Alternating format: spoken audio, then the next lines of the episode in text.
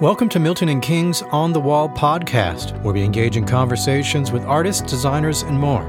Today we speak with Alischa Herrmann, founding director of Bespoke Letterpress. We hope you enjoyed this conversation.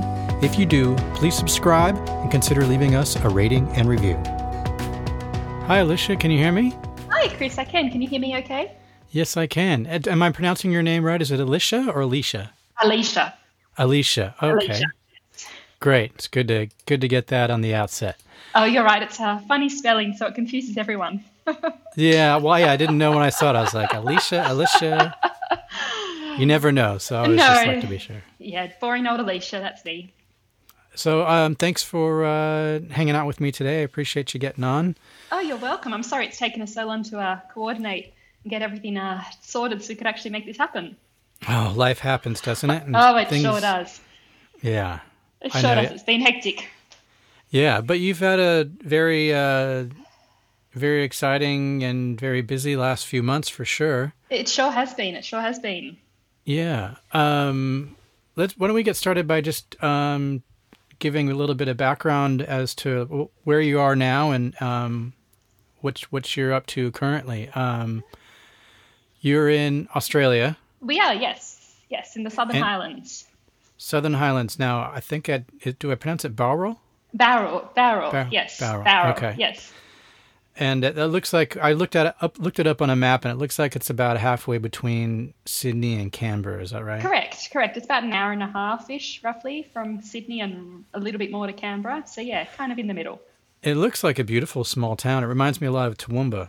Oh, it's actually it reminds me of that too. It's stunning. We um we feel so fortunate to live here. It's a beautiful, beautiful little pocket, and I feel like we're kind of isolated a little bit away from the real world and the hectic cities, but we've kind of got everything here that we also need. So yeah, it's a it's a beautiful spot to live and to raise a family and have a business. And yeah, we feel very fortunate that this gets to be home.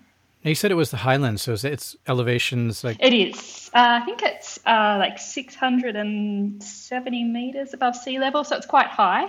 Um, Yeah. So it gets very cold. Um, but ever yeah, snow? Uh, it actually snowed a few weeks ago, which in May, which is very unusual. Um, we get little flutters every couple of years, but yeah, not not too much heavy snow. But when it does snow, it's pretty exciting.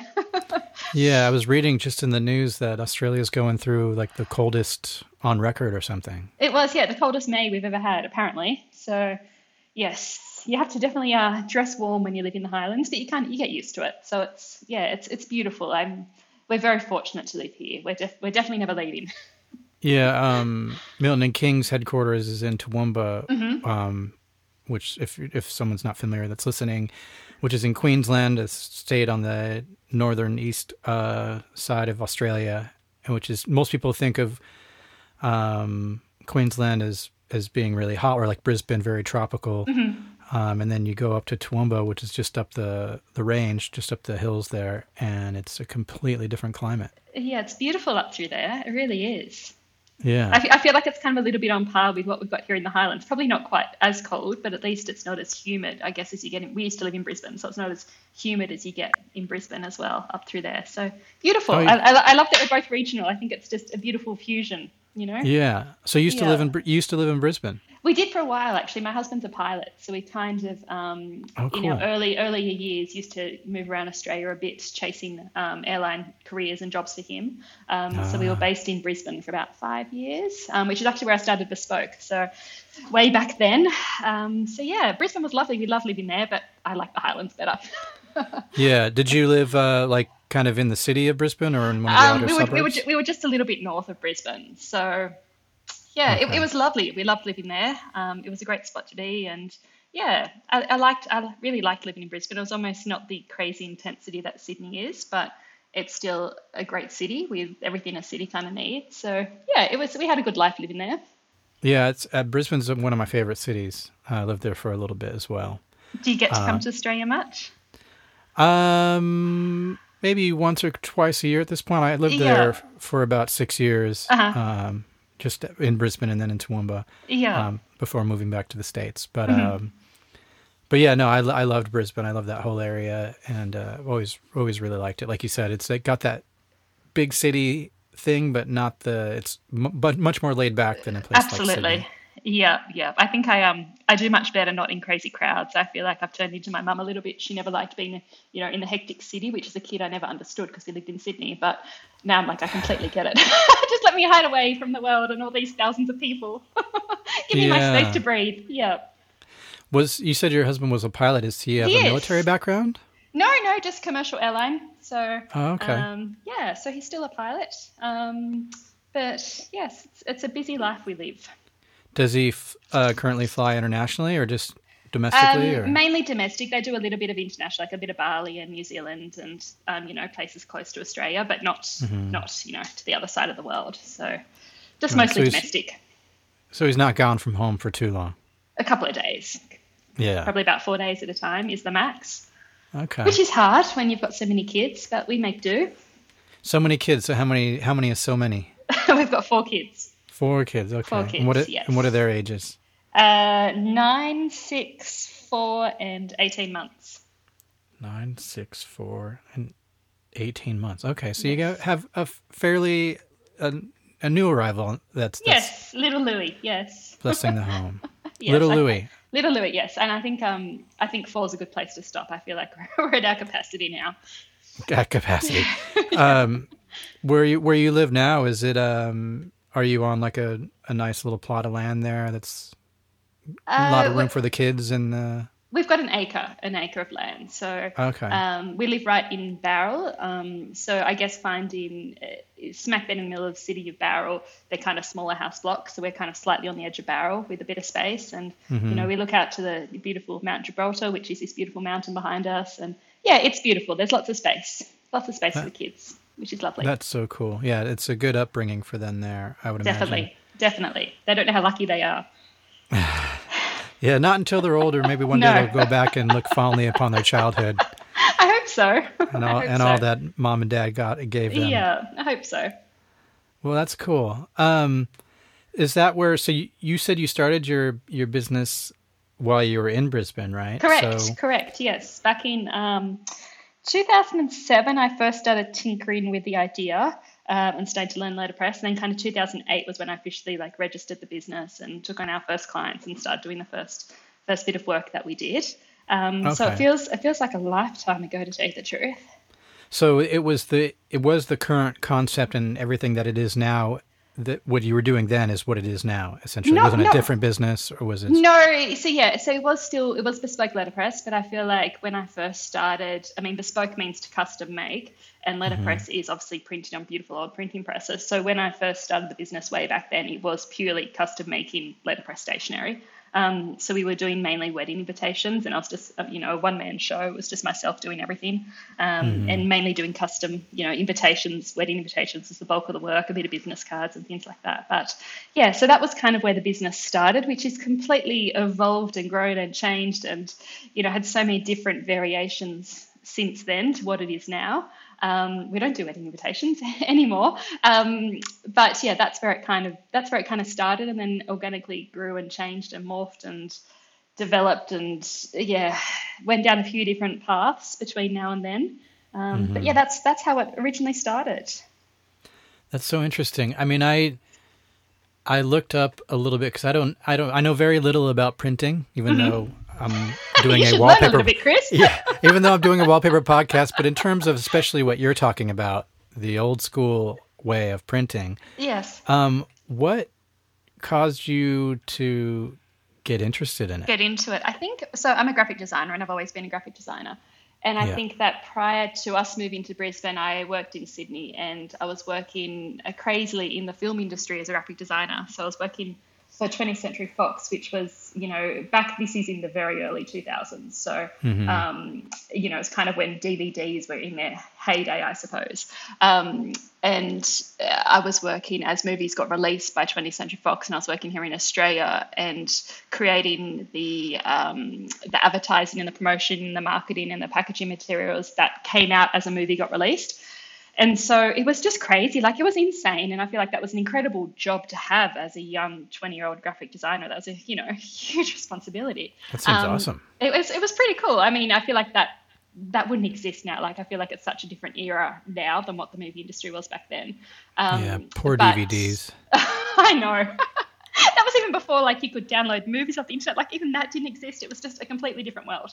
Yeah, um, now they now they live in a now now you only find DVDs at yard sales and oh, truck I stops. know, and... I know, and I feel like I've tried to explain to the kids what I used to do, and it's like it's such the most foreign concept that they just do not fathom.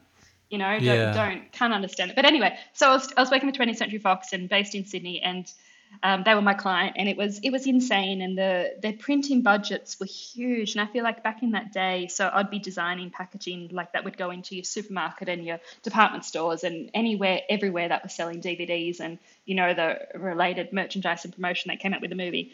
And I think that it was quite an era where it was almost like throw every different pool possible printing technique at a product to make it jump out on the shelf. So would hmm. create mm. a, a, packaging design that would, you know, be four color CMYK, but then it would have, you know, like four or five different finishes and foils and metallics and cra- like all this crazy stuff that was going on.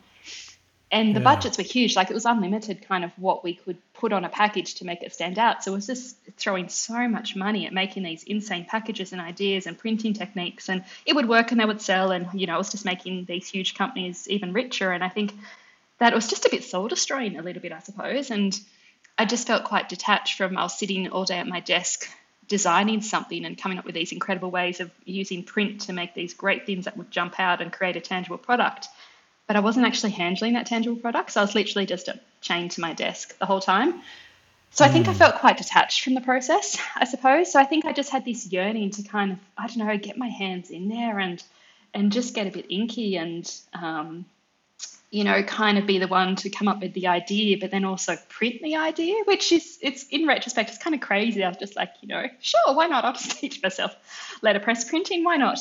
Um, but yeah, that's kind of how it all came out. I think I was just commercially burnt out, and you know, I think I needed to get off a computer and I needed to be doing something with my hands. And you know, I loved print and I loved design, and I, it just seemed like this really beautiful fusion and uh, I don't know, it seems so corny, but it kind of just something was telling me it's what I was supposed to be doing. Um, and so I think that when we were moving then to Brisbane for my husband to start a new a new um, position up there with a different airline, I think it kind of gave me the permission to turn around and go, okay, well, what is it I want to do, and you know, how do I make this happen? And yeah, it was kind of the beginnings beginnings of everything, I suppose. So yeah, that's kind of how it started. It's, it's interesting yeah. how you um, talked about how your initial experience being a graphic designer was a bit soul sucking because even though you were designing these things, you didn't have. I guess you sort of did it, and then you would forget about it, and then something else would come down the assembly. Pretty line, much, right? pretty much, yeah. And then a couple months later, I'd just get this delivery on my desk of this incredible thing I'd designed, and it's yeah, there was just this disconnect from creating on my computer to then feeling it you know, months later, I was like, who made this? What was the process? Like, how did this thing go from being on my desk to now this box I'm holding in my hands? Yeah. Yeah. But I suppose, like, I, I guess the question that I have is, you know, let's say you're you're designing and you're creating, and you go, okay, well, I want to have more of a connection with with the items that I'm creating. So, you know, mm-hmm. I'm going to create my own stuff, whether it's yeah. like you said, wedding invitations or something like that why why did you decide to go like and rather than just being like well i'm gonna design and then get them printed or i'm gonna mm-hmm. design and and you know use the most modern technology what what was the why was it like what i'm gonna do is i'm gonna go back to the oh, 1800s crazy chris that's why was it just a fa- was it just a fascination like with the mechanical element I think it? so. I think so. And I think back then no one was doing letterpress in Australia. Like it just did not exist. And I feel like there was a few letterpress companies that were in the States um, that had kind of gone through the same process that I had was starting to be like, oh, there's this really cool machine. I'm going to learn how to use it. Um, but there was there was just no one in Australia, and I feel like there was a couple of you know old old print shops that had been around for decades. They would have a letterpress or a Heidelberg sitting in the back corner, but they literally were doing nothing with them. Um, or if they were, they were kind of die cutting and which just thumping thumping the crap basically out of paper with them and destroying the presses. Um, hmm. But there was just no one doing it, and I think in my mind, I'm like, something has to be a challenge to excite me to want to do it. And I feel like if it's too easy, I'll get bored, and you know, it won't keep me. Um, it won't get me enthused and motivated. So the harder it is, the more I guess I kind of thrive on the challenge of it. Um, so so yeah, and I think I just come across letterpress, and you know the machinery was beautiful. And my dad, he um, they had a family earth moving construction business with huge machinery and trucks and all sorts of fascinating stuff. So as a child, I'd kind of grown up around machinery and grease and oil and you know that kind of land. Um, and I guess mm-hmm. I'd kind of seen from these big ugly machines that my dad and their, their business would use that create you know these great things. So I don't know. I guess maybe deep down somewhere inside of me, I kind of had this love for old rusty, not rusty. You don't want to use rusty, but um, you know, old oily machinery potentially. Yeah. So yeah, so it kind of started, and then I felt like you know, letterpress. Then once we started, as the years went on, it became more common and popular, and lots of other young designers then were like, oh, I'm going to learn letterpress as well. So it kind of became a bit more of a trend. Um, mm. But I absolutely didn't do it for a trend, or it, it just didn't exist. I guess we kind of paved the way a little bit, maybe for you know other designers to see that's a way of them to design and produce their own work.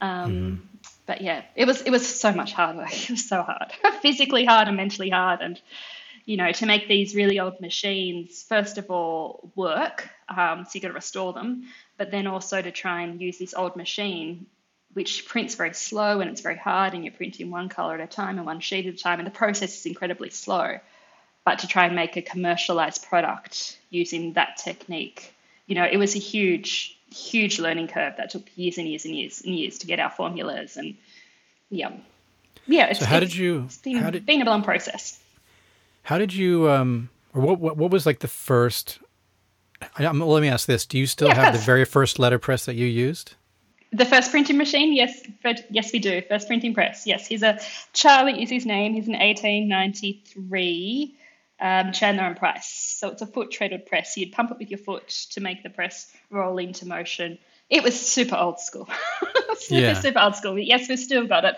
I don't use it anymore, um, but I've still okay. got him. I don't think I could bring myself to part with him because I feel like he and I went on such a journey, and he was a cranky old bastard of a press, but we, we we got a happy medium there working together.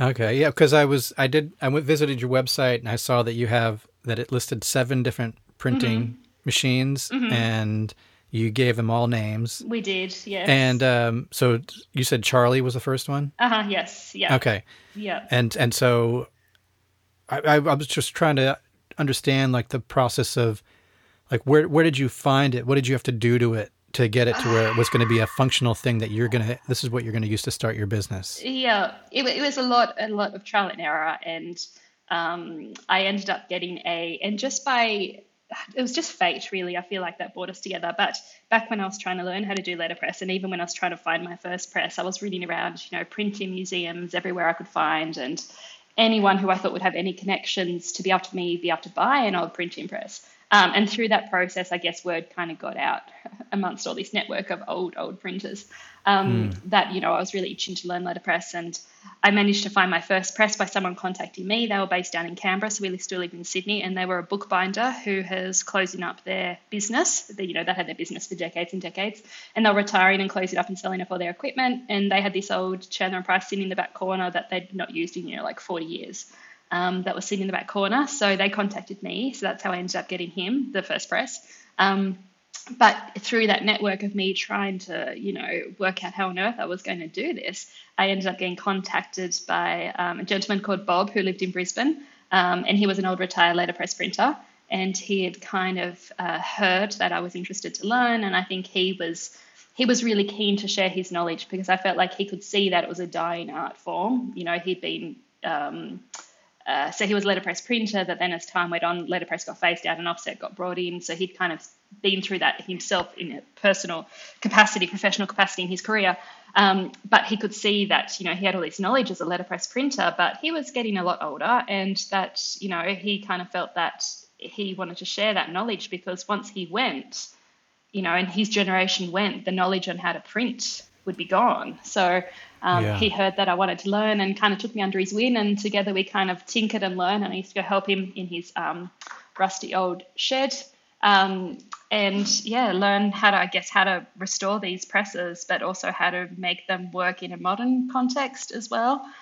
Um, so yeah, it, it just seems like forever ago that that was happening. Um, but that's kind of how yeah. it began. So we kind of learned together. So he fused, we fused his traditional ways with my modern design and tried to work out how we could obviously work and come up with ways of doing things because I guess the materials that you used to have, you know, back in the you know 1930s 40s 50s whatever you know they don't exist those materials anymore so to problem solve together so that's how it all Yeah, started so wonderful thinking- bob he went on yeah he went on to teach quite a few other people how to print which is amazing so his legacy continued That's amazing. I, I was just thinking, like, you know, restoring something old like that, it's Hmm. not like you can just find parts anywhere. no Like, to be able to, to restore something like that, just finding the parts that would work with something like that. yeah Like, I don't even know where you would begin, or is it all just sourcing old used stuff, or is it making new things that work with this Uh, old it's mainly mach- trying to source, mainly trying to source, and I feel like a lot of the old um, print shops that would have these printing presses sitting in the back corner, a lot of the time they'd have you know old timber cabinets and tight drawers and you know just full of random bits of pieces that they had had sitting there for years. So it would almost be like rummaging through everything that they had to try and find you know the missing one thing you were trying to trying to source, but yeah, luckily, um, as we went on to get more presses, I became a little bit more cluey to what we were looking for. So I made sure that when we were acquiring presses, that I was trying to uh, find ones that were in the best possible condition. Mhm. Um, that kind of helped the process. You know, if you if you're starting with one that's kind of missing a whole heap of stuff to start with, you're kind of you're never really going to get to where you want to go. So yeah. yes. Anyways, that was kind of the origins of us and letterpress, and yeah. Looking at the printers on your website, it looks Mm-hmm. like three, uh, the the three that are from the 1800s are all U.S. made, and all Mm-hmm. the ones from the 1900s are from Germany. Germany, yes, correct. Yes, yes. Okay. They made amazing machinery, the Germans. The Yeah. precision's incredible. Incredible. So what is the um? So you got so I'm looking just reading off your site here. So you got Charlie, which is the original. Then you have Edward and Werner, Mm-hmm. and then you have Polly, Ernst, Helga, and Herbie. um, what are the differences between these different printers? Because they seem like if you look at Herbie, for example, which it says it's a Uh-huh. 1973 Yes. Heidelberg, Heidelberg ink press. Yeah, Um, the technology on that would obviously be way different than it the, is absolutely. Yeah. So, Yes. Are, do you still use the old, like the old ones? No, for, the, not the old, not the old, old, old ones. No. So as time went on, and then we started to print more, and um, obviously the foot treaded presses are very slow. So using a Heidelberg, which is motorized, it's a quicker. Obviously, it's still slow, but it's Yeah. quicker than a foot treadling press. Um, and you can just have a little bit more precision. And then, kind of as time went on, so when we first, when I first started doing letterpress, and it was just me, it was all ink. Everything was ink based. Um, Yeah. And as time then went on, I started to really develop a love for foil printing so which we can do on the Heidelberg presses. We um, purchased a foiling unit, which was like a retrofitted uh, adaptation that we could put on the press, um, which then let us heat up the press to like 115, 110 degrees, um, which then allowed us to transfer foil onto onto paper. So as time went on, I really, really got a real tickling for, for printing with foil and um, kind of merged us over time. So then we stopped using ink and we were purely just just foil printers rather than ink printers for a few different reasons. I feel like foil printing was technically harder. So I feel, you know, for me, it has to be a challenge. If I get bored, I, I just get bored and I'm, I'm not going to I'm not going to want to do it. Whereas foil printing would always, always, always, you know, mess with your mind a little bit trying to problem solve. Yeah. So I enjoyed the challenge, but it was also it was also neater and, and cleaner. So printing with ink on old printing presses is very messy, um, whereas using foil Yeah. would be a much cleaner process as well. So yeah, so as time went on, we started to you know not use ink so much and start to use foil so much to the point that we then kind of didn't use ink at all, um, and we're purely just using foil, which is kind of where we've landed today. Wow. Okay. Yeah. Because I was, I would just YouTubed some videos of these old Chandler and Price um, presses, and it is. I mean, like for those listening, like you are pushing like a pedal to make this wheel turn. Yes, Yeah, it's yes. very physical, and that. What do you call that circular plate where the ink goes? Is there a certain name for it? I like that? the ink disc. Yeah, yeah. It is. It Yeah. is very physical. And back in those early days, this is like 2007, 2008, 2009, during that era, and the um, foot treaded press was all I had. I didn't have any Heidelbergs yet, so I used to. And you could always, um, you'd have to pump it with your right your right leg. So I remember I used to spend so much of my life pumping this press that I ended up getting these huge leg muscles on just my right hand thigh. But then my left thigh became really skinny because I was so out of proportion. So I remember I used to wear jeans and, you know, it'd be so tight on my right hand thigh and then, you know, baggy on my left hand thigh. So How it's an absolute, absolute workout. Absolutely. Yeah. Like, I, I- feel like I'm too old now. Like, you know, I was in my 20s then. I could do it. But oh, the thought of having to print like that now, it just, oh, I don't Did you find your- Did you find yourself switching legs? Like, would you no, go you like couldn't. You couldn't. today? No, you Oh, you couldn't. couldn't. Just the way it was, and yeah, it was just always, always with your right leg. So When you were Yeah. using those old presses, were you doing multicolor on that as well? I, I yeah, stupid me, I would. Um, so you'd have to, you know, ink it up with one color, feed, Yeah. hand feed it through, pump it through with one color, clean it all down, change the color, do it all over again. So yeah, it was it was a lot of hard work. I feel like I learned a lot in the process, but I, I don't Yeah. want to go back to doing that. I feel like it's yeah. It, it, Yeah. I was younger and fitter and yeah, had more time up my sleeve clearly back then than what I do now.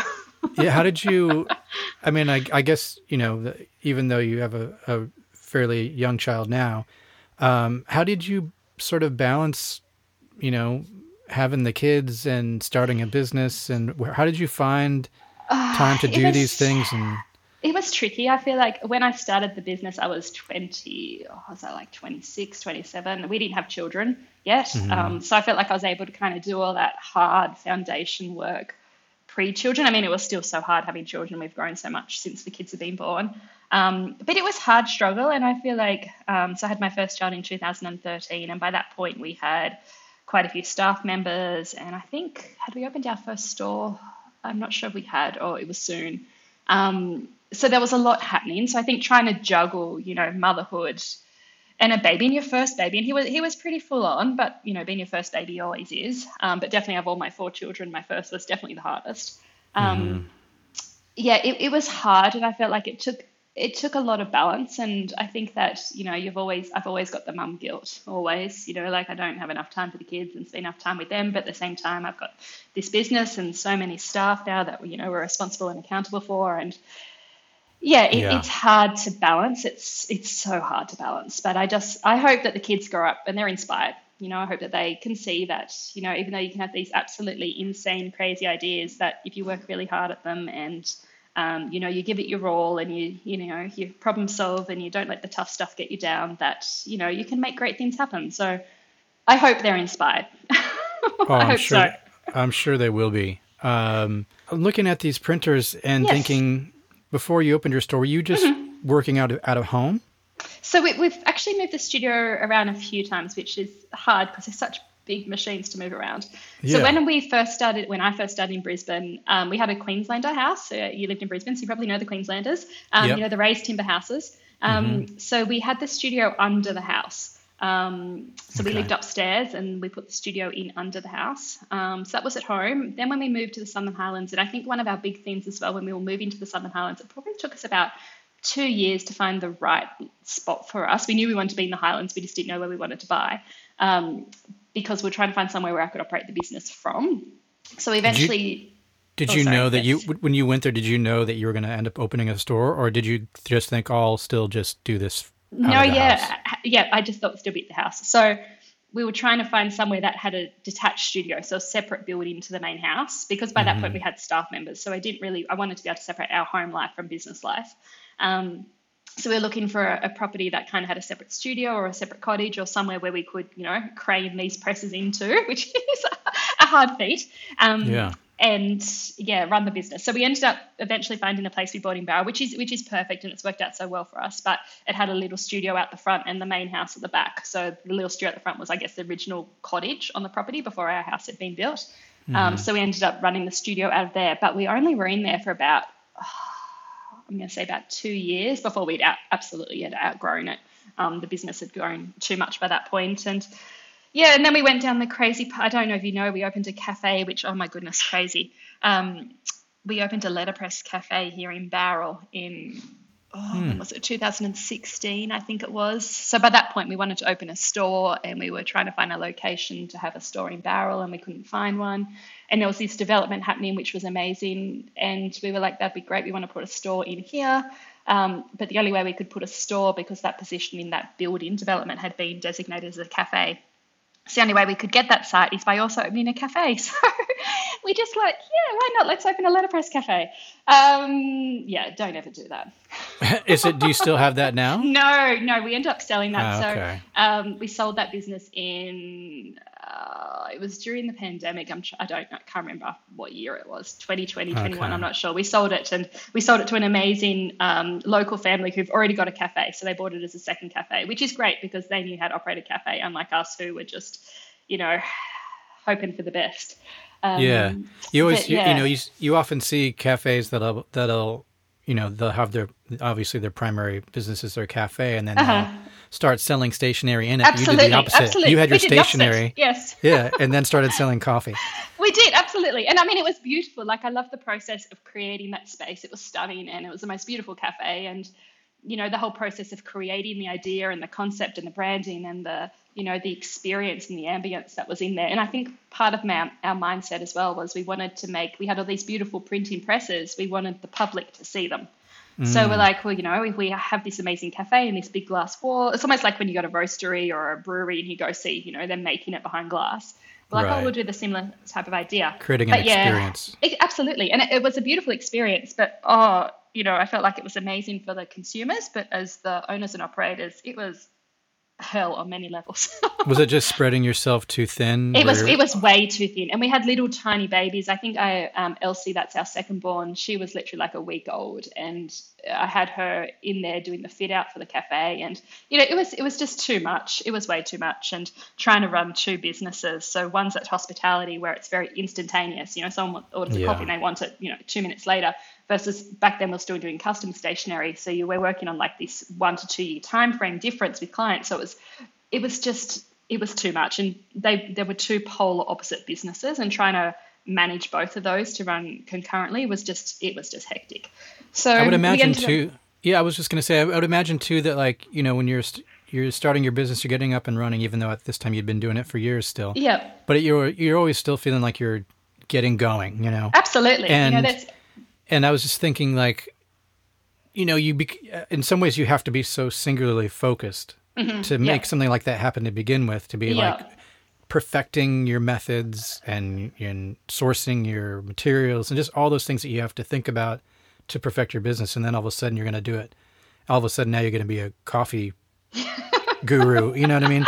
How do you to i do be able love to coffee don't get me wrong. Yes. Oh uh, yeah. Uh, you know many people do but to make it all of a sudden that's just as much of a focus as your Yeah, press. it it's like it was doesn't so seem like there's room for it. No, there wasn't room for it. And I feel like it was a really hard decision to let it go because it was this beautiful baby we'd built and it was such a beautiful experience and people would love it and people would travel to the Highlands just to come and people were always giving us those comments and feedback and you know, it was stunning and beautiful and everything about it was amazing, but just having to run it whilst also running our other business, plus having little children, plus my husband who's away all the time, it was just too much. Yeah. So we kind of got to the point where we're like, we are broken. We are so broken. So we ended up um, selling it. And I think in retrospect, it was probably the best thing we could have done because then, as you said, it gave me the ability to come back and go, okay, well, this is my baby. Like, this is my, my first true love, Bespoke Letterpress, and I need to put all my energy back into it. And, you know, what what have I what has it missed out on all these years? Because it kind of got a bit pushed to the side, I felt like in, in that era. Um, so and then from that moment on, I felt like when I could then come back into back into bespoke fully, and then obviously then we had the pandemic. So my husband being an airline pilot, he was not flying anywhere. Um, so he was home for a very long extended period of time um, which was hard because he didn't get the income, but you know it gave us time and clarity and space for me then to go, okay, well, what is bespoke, and how do I now put all my energy back into it, and how do I now want bespoke to look and feel, and you know I feel like it has grown and improved so much since that era, and just having that brain space back. I mean, then we've gone and had a couple more children in that mix, but yeah, Yeah. I, I was able to get the best of bespoke back. I think. I Did think you feel like- stronger business now? Yeah. Did you feel like though when when you did have the the coffee shop, Mm. did you feel like it helped the bespoke letterpress business at all, either by just bringing awareness to it? Like, was there any advantage to it, or was it all just I think an I energy think- drain? I think it definitely would have brought awareness, and I think that a lot of people would walk into the cafe and would even know that you know we had a stationery shop and we had letterpress at the back, and you know, so it definitely would have built some awareness around the brand. But whether that awareness was worth the mental drain, I'm I'm not sure. yeah, I guess at some point, sure. yeah. at some point, the return ends up being no, like mm. it's it's it's uh, benefiting you to a point, and then at some point it must drop off, and you're yes. like, okay, well, at this point, it's I'm not doing what I yes. should be doing. Yeah, I mean, we definitely we definitely learned so much in that experience, and you know, I don't regret it by any means, but I feel like it definitely has given me so much more clarity since then, and I think it also taught me as well that you know I feel like I probably get lost on these tangents and I get these great ideas. I'm like, yeah, we can do that. You know, as I said before, if something's hard, I'm all for it. Mm-hmm. So I think it's probably taught me a little bit of a lesson to like, you know, slow down and really think about it and be okay, well, is this what my expertise is? And if it's not my expertise, then maybe I shouldn't be wasting my energy on it. Um, and yeah, yeah, as I said, the cafe is now owned by the most beautiful people who've, you know, an absolute hospitality professionals. So they've taken it and they've grown into something incredible and amazing. So Yes, right. it, it, was definitely an era, but I feel like we're definitely in a better place now, and I feel like it's given me a lot more time now to focus on making amazing prints and designs and products, and you know the stuff that I really love, and that brings me joy. So, yeah, and so now you know here you are, and you've got um, three locations, right? Mm-hmm. You've got yes. the one in Bowral, one in yep. Sydney, and one mm-hmm. in Canberra. Yes, um, yes, and hopefully one more, but I can't tell you where that is just yet. That's in oh, exciting! Yes. Is it out of the state, out of New South Wales, or in it New South Wales? It is out of New South Wales. Oh, fantastic! Mm, yes. Um, so, did you start with the one store, and then eventually, oh, I need to, you know, we're, we're expanding. Like, what was the second store? I'm guessing Bowral was the first one. No, actually, so our store in Sydney was the first. So Strand Arcade ah. was the first store. So um, I remember this, and this is probably back in that era when I was really busy. I think I had a little baby and Strand Arcade had contacted us a couple of times about just doing a little pop up. And at the time, I was like, we've never opened a store. I don't have capacity. I can't even think about that. That just seems so hard. We don't have staff. Like, I kept on just saying no, which is terrible in retrospect. Um, but eventually, I think I was just like, okay, you know what? They keep on asking, let's let's do this. So we popped up for Christmas. I think it was 2015 actually. We did a Christmas pop up um, there for a couple of weeks, and it was amazing. And I don't know if you know the Strand Arcade building, but it is just it is yeah. stunning. It is absolutely so so stunning. Mm-hmm. So we did a pop up for Christmas. Then we packed down, and I remember we were there on Christmas Eve, and my dad was there, and my husband was there, and we were packing down this this shop at you know two o'clock in the morning on Christmas morning. It was hectic. Um, then we popped up again for Mother's Day, and then I think we just stayed. So, you know, Strand Arcade loved having us there, and we loved being there, and we've just kind of been there ever since. So that was the first store. Um, and then, then the next store would have been when we opened up the cafe, um, and that would have been our Bowral store. So when we sold the cafe, we then, and also timing. I feel like fate is such a big thing in like I believe in things happening when they're supposed to happen. So when we sold the cafe and we were just going to close up the Bowral store and not have a store at all in our hometown, and then this perfect perfect shop came up for lease, and I literally saw it one night, and the next day we'd signed the lease, and um, we ended up moving. Oh my goodness! I remember we moved. So um, is in a big town, but the main street, like the main strip, is probably I don't know how many 500 meters long, maybe. I'm not sure how long the main strip of town is, but it's got all stores either side. So the cafe was at one end and our new stores at the other end. And so we had to kind of dismantle this store from the cafe and wheel it up the middle of the main street and wheel the presses up up the main street um, wow. into into the new into the new store. You know, during the middle of the night because you can't do it when there's traffic around.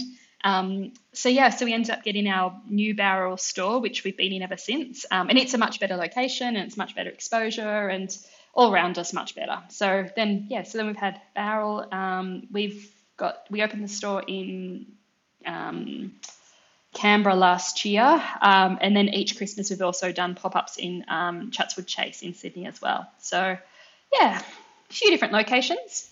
Very nice. And so, the uh, what were the initial um, net? You know, I, I, guess before Canberra, but you know, mm. you've been operating for a little bit at the at the capacity that you're at. Mm-hmm. Um, what were like the initial sort of um, products that were your sort of main your main focus was it the like the greeting cards the stationery yeah definitely definitely greeting cards and i feel like that's kind of how it all kind of evolved that i ended up moving from being a service based business where I was, you know, creating custom stationery for someone to being a product based business, which is what we are now.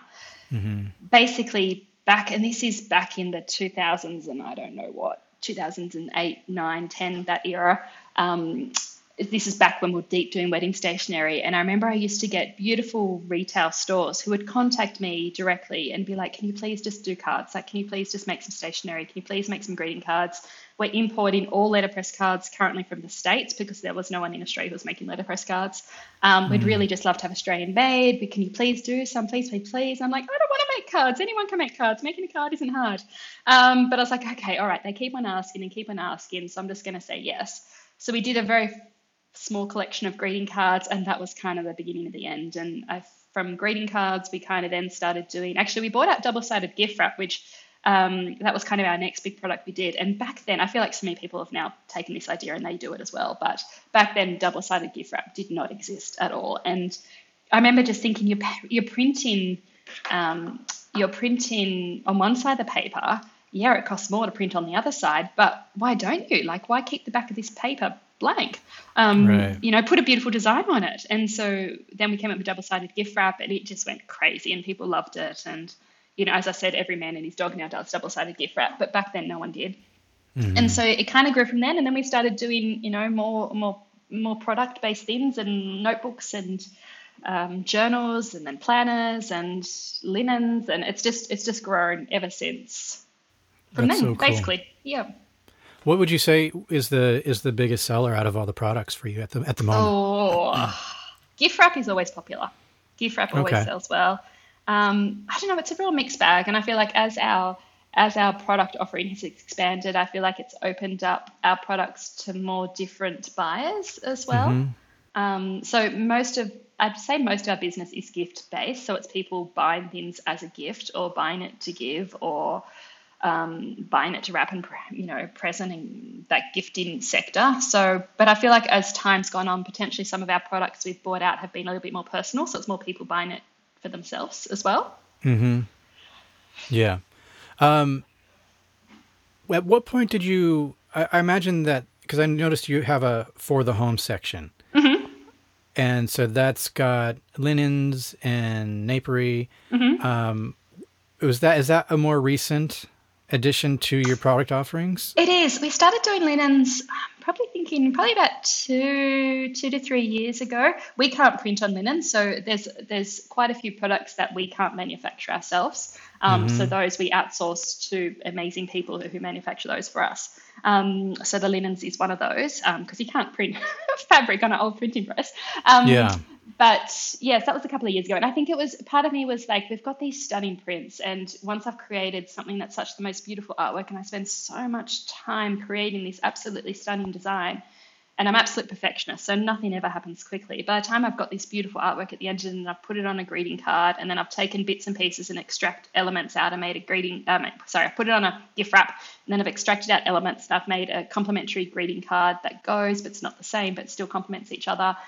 And I kind of got to the point where I was like, I've got these stunning prints, and I'm like, I need to find ways in which people are going to want to keep them. You know, so if they put it on a mm-hmm. gift wrap, they give that out, or if they put it on a card, they give that to someone else. But right. you know, a tea towel is something which people put in their kitchen, and then they can admire it, and you know, yeah. yeah, they might still gift it, but it's also something that they can then continue to look at the beauty. So I think in my mindset, and this is also post cafe when I started to then have more brain space to think about these things. I was like, well, yeah. what other things can I do where people actually get to admire this beauty that we've created more so than just you know wrap a present and then throw it in the recycling bin at the end of it. So right. that's kind of how the whole home section came about.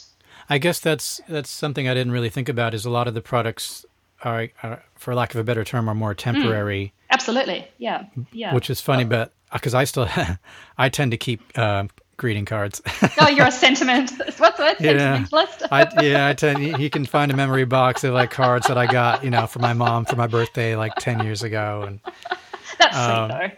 Yeah. So, but yeah. but but truly, yeah. Especially when you're getting into you know calendars and things like that. Uh-huh. I guess they're. Yeah. People do sort of they'll discard them or recycle them Absolutely. or whatever it is yes. after a while. So yeah, yeah. Although a lot see, of people yeah, go ahead. A lot of people do. A lot of people do tell me that they buy it and they love it so much they can't ever bring themselves to gift it to someone else. I'm like, oh, please just give it. Yeah. Wrap something, make it beautiful, put it out in the world. How funny. Yeah. Yeah. So, um, yeah, I'm just going through the different products here on your website. They're they're absolutely beautiful. Um, Thank you. I would love to get into a little bit uh, of the actual design and, mm-hmm. and that whole process because uh, sure. that's obviously where um, you you you cross paths with Milton and King, and, and yes. we get into the wallpapers and things yes. like that. Very so. Um, yeah, we we are too. It's been very very well received. We just got back oh, from the um, IF is it ICFF um, uh-huh. convention in New York, and uh-huh. it was a big hit among a oh, lot fabulous. of the uh, interior designers and things that were coming by and checking out the booth. Amazing, so, amazing. Yeah, so so it went went really well. Um, but yeah, so just to give the listener a bit of background, so you worked uh, you worked with other artists in this. Was there a reason why you yes. didn't just design these? I mean, you're a graphic designer that you just didn't do these yourself, um, but you decided I didn't. I want to work with these other artists.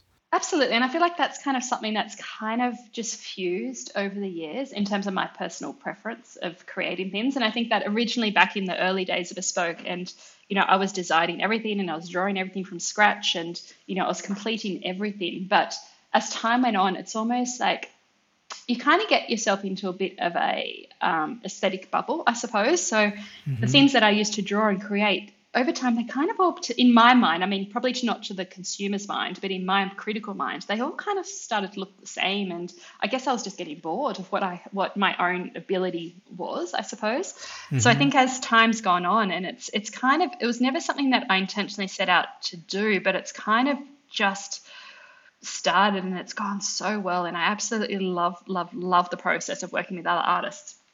It's it's kind of something that we've kind of fused into now that's what we are almost. So a lot of the time I'll work I'll find an, I'll find an incredible artist who someone who I admire or um, someone who a lot of time it's on Instagram I see I see their work.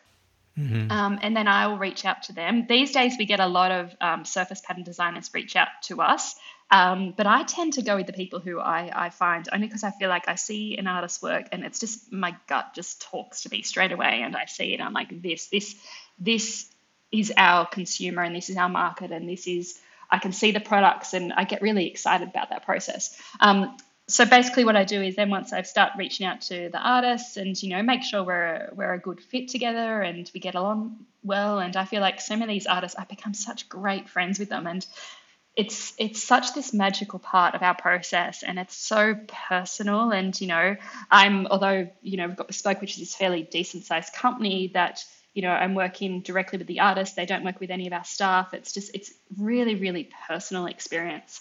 Um, mm-hmm. and they feel like they almost become part of my family. It's, it's so hard to explain.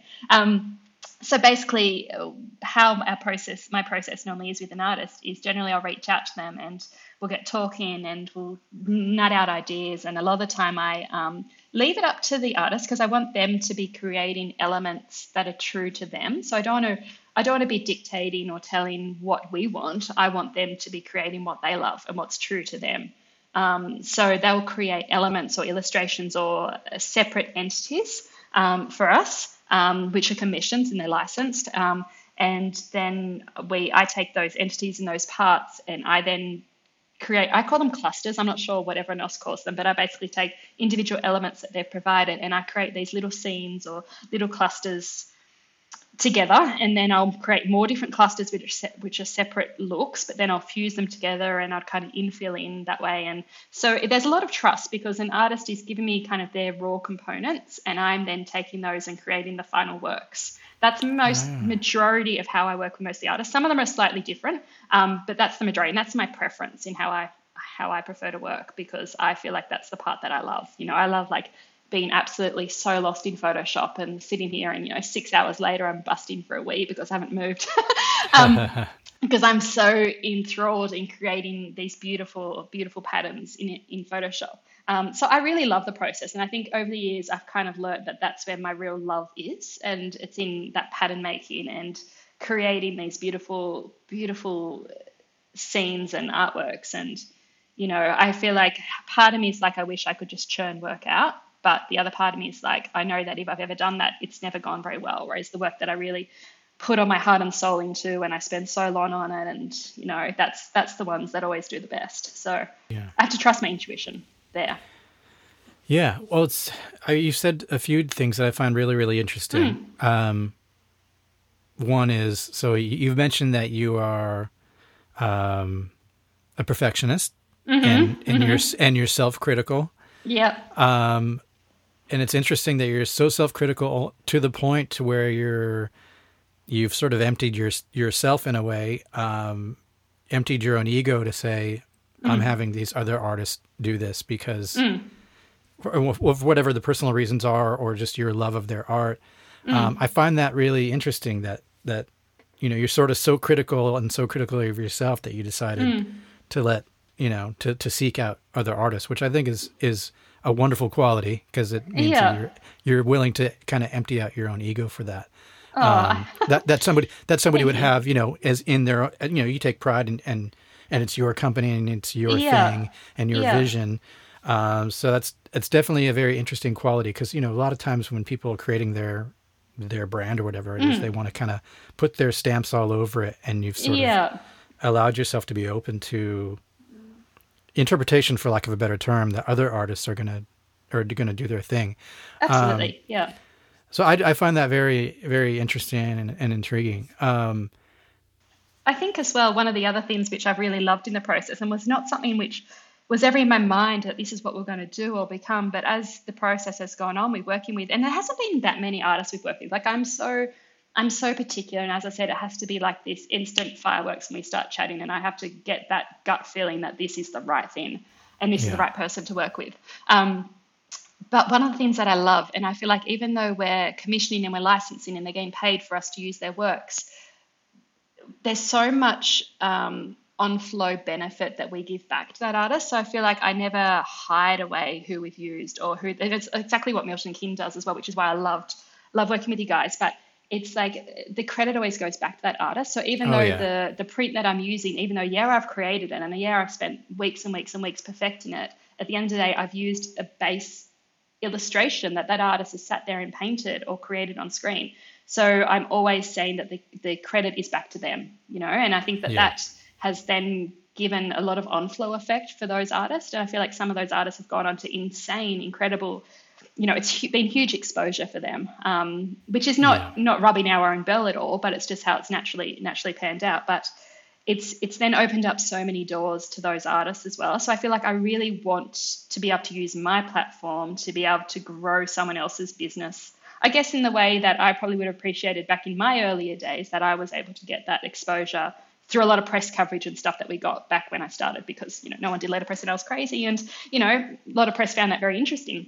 It's kind of old news now, but um, you know, to be able to give my platform over to another artist for them to then, you know, launch their career off into a new tra- trajectory that they hadn't maybe envisaged that was capable or possible for themselves. So, yeah, I think yeah. It's, it's it's magical. You know, like it's such it's such a magical thing. And now I feel like because of that, I kind of don't want to make my own works that often. Yeah. because you know, I, I, don't I don't need to rug my own bell a little bit. You know, like I'm I'm an old designer now. I'm I'm old and tired. I don't need it. you know my my feathers pumped up. But for someone young and upcoming, absolutely. You know. Yeah, no, I mean Milton King does do a lot of the same thing where we love ah. to shine the light on the artists and you know and and we love to see them thrive. You know, absolutely, it's, it's amazing. It's one of the coolest and, things to see. Yeah, yeah. You, so you guys get it. yeah, you get it which is great. Yeah, yeah, for sure. Um, are there any designs that are currently on the site that are still from one of your original originally created designs? On our website, I would have to go have a look. I don't know. uh, there, there, would be, but as for which ones, I'd have to go through and look at them. But okay. yeah, it's not it's not that often now. I feel like I, I so much more prefer the process of working with someone else's work, and I feel like it also means that every time I am working on a new print, it's fresh and it's new and it's exciting. Yeah. Whereas my own work, it's not exciting anymore. right. Well, um, I did. I do understand where um, it does turn into a very sort of personal thing that you have with your artist because you are, like you said, you're. It's anytime you're doing a creative thing together, it does become a bit. You know, it, it is personal, and, and I can see why you would see them as family almost because absolutely, yes. There's something very soul bearing about the artistic process and when you connect with somebody on that level it's it very is. special and I think I think as well for the artists. So as I'm working on prints, I always share my process with them, and I let them see what I'm creating. And as I'm coming up with product ideas, they see all the mock-ups, and so I share that whole experience with them. So I think that um, the feedback I always get from them is like they love that because to be able to see their work through a different designer's eyes, you know, and to see what I've created, which is maybe not what they would have created but to see that end outcome and see and i guess in some ways i almost feel like it's maybe opened the doors a little bit for the artist to see that you know even though you're an artist and even though you're a designer and you're probably just a, you know one person sitting at home amongst your children you know working on your own work that your work is commercialized and you can you can turn that into something and you can turn that into career and you know you can take a beautiful design you've made and you know have it commercialized on multiple different products and you know then suddenly have your works your your art being sold through you know hundreds and hundreds of different stores and locations and yeah I, yeah. I feel like it's it's a real eye-opening experience for the artist as well. you're mentoring them in that way. I think so. Yeah i think so. Yeah. i hope so. I hope so and just so i understand so on some of these designs, you said they're sending you the elements. So, for example, yes. they'll send you like a bird and then a you know, a tree yeah. or whatever, and you're yeah. sort of placing it and organizing yes. it into yes. the pattern. Yes, yes, and that's the bit I love. That's the bit I love. Okay. Well, that's. I mean, yeah, that's that's such a. I mean, such a critical, crucial part of mm. creating the pattern itself. So that's yeah. Uh, that's really neat. I didn't realize that that was that was the process. Yeah, we mostly are. There's a couple in there in the um, wallpaper that they had done the repeat. Um, mm-hmm. But yeah, most most of them, it's what I've put together. Which yeah, as I said, that's the bit I love. Yeah, gives me gives so me cool. chills when I'm making them, working on prints. well, we're we're running out of time here, and I don't want to take up too much more of your time, but I did want to kind of just r- jump through a couple of these wallpaper designs. Sure. Just to briefly mention the, the artists that you're working with. So you got yes. Vivian. Is uh-huh. it is it Hassan Clever? Hassan Clever, yes. She's in Luxembourg, yes. Okay, where's she from?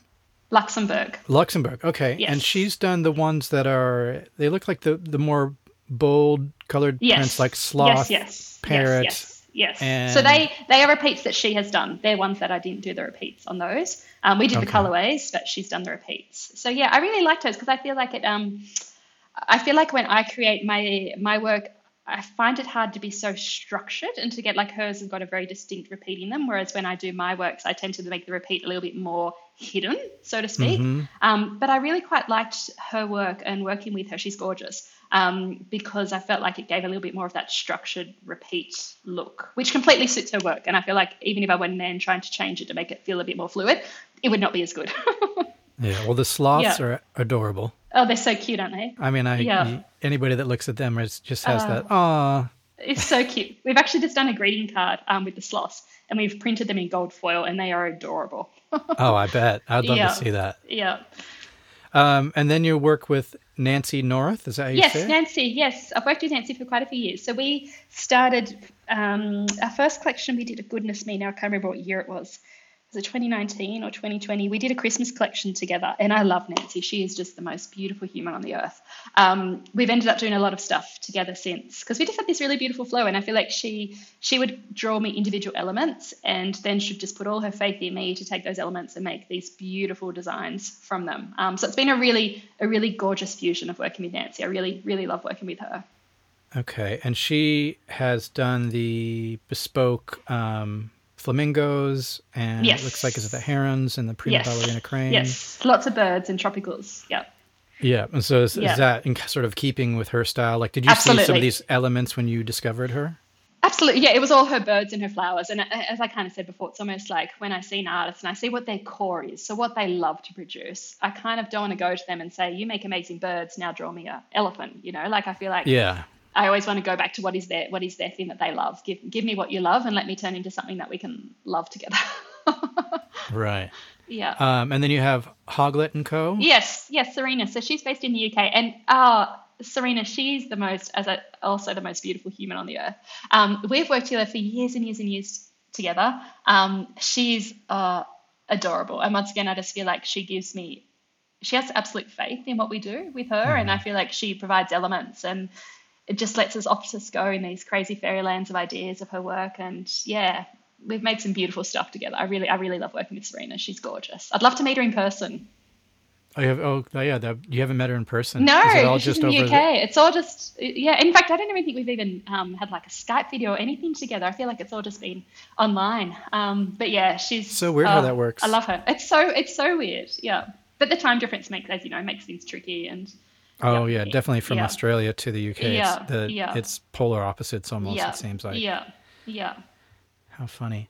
Um, the Peacock has been getting a lot of good reaction. Oh, lovely. Um, yeah, people see that and immediately are um, are are taken back by the It's beautiful, isn't beauty it? of that design. Yeah, for yeah, sure. yeah, yeah.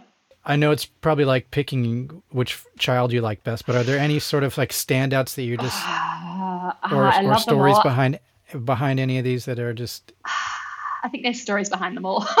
um, I don't know. They all feel like babies. Um, I think probably the one which I've gravitated to the most is the Prima Ballerina one, which is Nancy North print. very classic Um, looking? It is so beautiful. And I feel like a lot of the time, my designs and what I design is very kind of subdued and calm and tranquil. And I feel like probably because I live in such this hectic family life and, you know, business life is so busy, I feel like if I surround myself with things, I need those things to calm me down rather than ramp me up.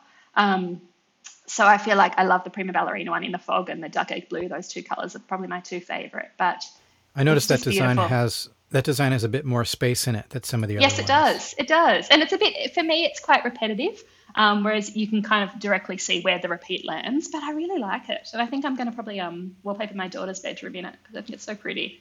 Oh, we have to see that. Yeah. Yeah, no, that I can see the the way that that's spaced is. Um, Mm-hmm. Yeah, it's, it's. But I suppose the use of space, empty space, is just as important as the elements in Absolutely. Absolutely. And I think especially when those background colors are so beautiful, you know, it gives them Mm-hmm. space to shine. Yeah, absolutely. Um, what's what's next for you? What what do you have coming up? Oh, it's been busy, Chris. Um, we are. I've been flat out in. So for us, stationery Christmas period is our biggest period time of the year. Um, It's almost like we work for you know ninety percent of the year for the ten percent of the end of the year. where It's Christmas and everything sells like crazy. Um, Yeah. So working on Christmas, working at an incredible um, American-based artist for our Christmas range this year. I can't tell you who it is yet, but she's amazing. Okay. Um, so we're working on that at the moment. That's all kind of in print at the moment, which is exciting. New store, which we're hoping opening later this year. Lots of new, um, lots of new different product directions. I think we're trying to head at the moment. I feel like we've Oh, kind of got our our bread and butter core products that we produce, but it's I don't know. I feel like coming up with something new is kind of what excites me. So I feel like I kind of don't want to always do the same formulas over and over again. So coming up with new products. But then we've got we've got products on our on our website, and our warehouse is like we've got two warehouses now because they're overflowing. It's so big a stock. Um, but yes, trying to tame in my ideas can be a challenge. Do you um, primarily source everything and do everything in Australia, or you- or do you have to? It, it depends. It's hard. Manufacturing is hard in Australia. So the things that we can't print ourselves, I try and get them printed in Australia where I can. But that being said, not everything is possible to manufacture in Australia just because we don't have the manufacturing, you know, capacity in Australia, sadly. And I feel like we're so isolated from the rest of the world that there's so many things that you just can't do here. Um, So some things we do have to get made overseas, and it also it helps keep the margins achievable as well. I think that um, although margins on everything in the last couple of years have have skyrocketed, which makes everything hard. Um, Yeah. But it's, it's that's kind of balance, and I feel like there's a balance between the works which we print, or the works we have printed for us here in Sydney, or the works that we need to get printed overseas, and it kind of can then cross balance to make the margins overall into something that still keeps us afloat, if that makes sense. Um, Yeah. So it's kind of you have to lose a little bit on the stuff you own make to win on the stuff that you don't make to try and make this, you know, crazy business actually work Yeah. and continue. Well, it's all very exciting, and um, I'm definitely interested in, in hearing all about what's coming up in terms of the new product lines Oh, and thank uh, you. new artists. And yeah, it sounds like Thank there's a lot happening, as if you weren't busy enough. Um, I'm so excited we finally got wallpaper though. So excited. I feel like it's been something that's we've been wanting to do for so many years, so so many years, and so many people would come to us and say, "Can you please just make wallpaper? Like this print is beautiful. Just put it on a wall." Yeah. So thrilled. I mean, I know that it's been a long process with working at Milton King because it's took us so long to get the works together and um, everything happening. But you know, I, it's just I'm absolutely chuffed, and I couldn't I couldn't ask for a better partnership to be creating our wallpaper for us. So absolutely yeah, we, thrilled. We got there eventually, and um, and no, it's it's great, and I'm I'm sure um, you know now that people are having their getting their samples and things, and and more people are hearing about it, they're gonna. You'll definitely start seeing some photos rolling. Oh, I'm so excited! Have so their excited. homes with these designs all over. So yeah, oh, very, very exciting. Very exciting. Super excited for us. Well, amazing. Well, thank you so much for taking the time out of your schedule to um, talk with me for a bit. Oh, you're and, welcome. It was um, lovely to chat. Yeah, it was. It was definitely interesting hearing all about you know just the whole start of the letterpress and everything. It's such a fascinating, fascinating history, and, and it's so cool that you've revived all of that and and grown it into what what you have now and, and just you. all the all the sort of turns and stuff uh, twists and turns yeah. that you've had in, in in getting going i think it's inspirational for oh thank you other people starting a, their businesses a lot of hard and, work yeah. lot of hard work. Yeah, yeah. Amazing. Well, thank you so much. Um, enjoy the rest of your day, and um, hopefully, we'll get a chance to connect again soon. Wonderful. Thanks, Chris. It's been fun.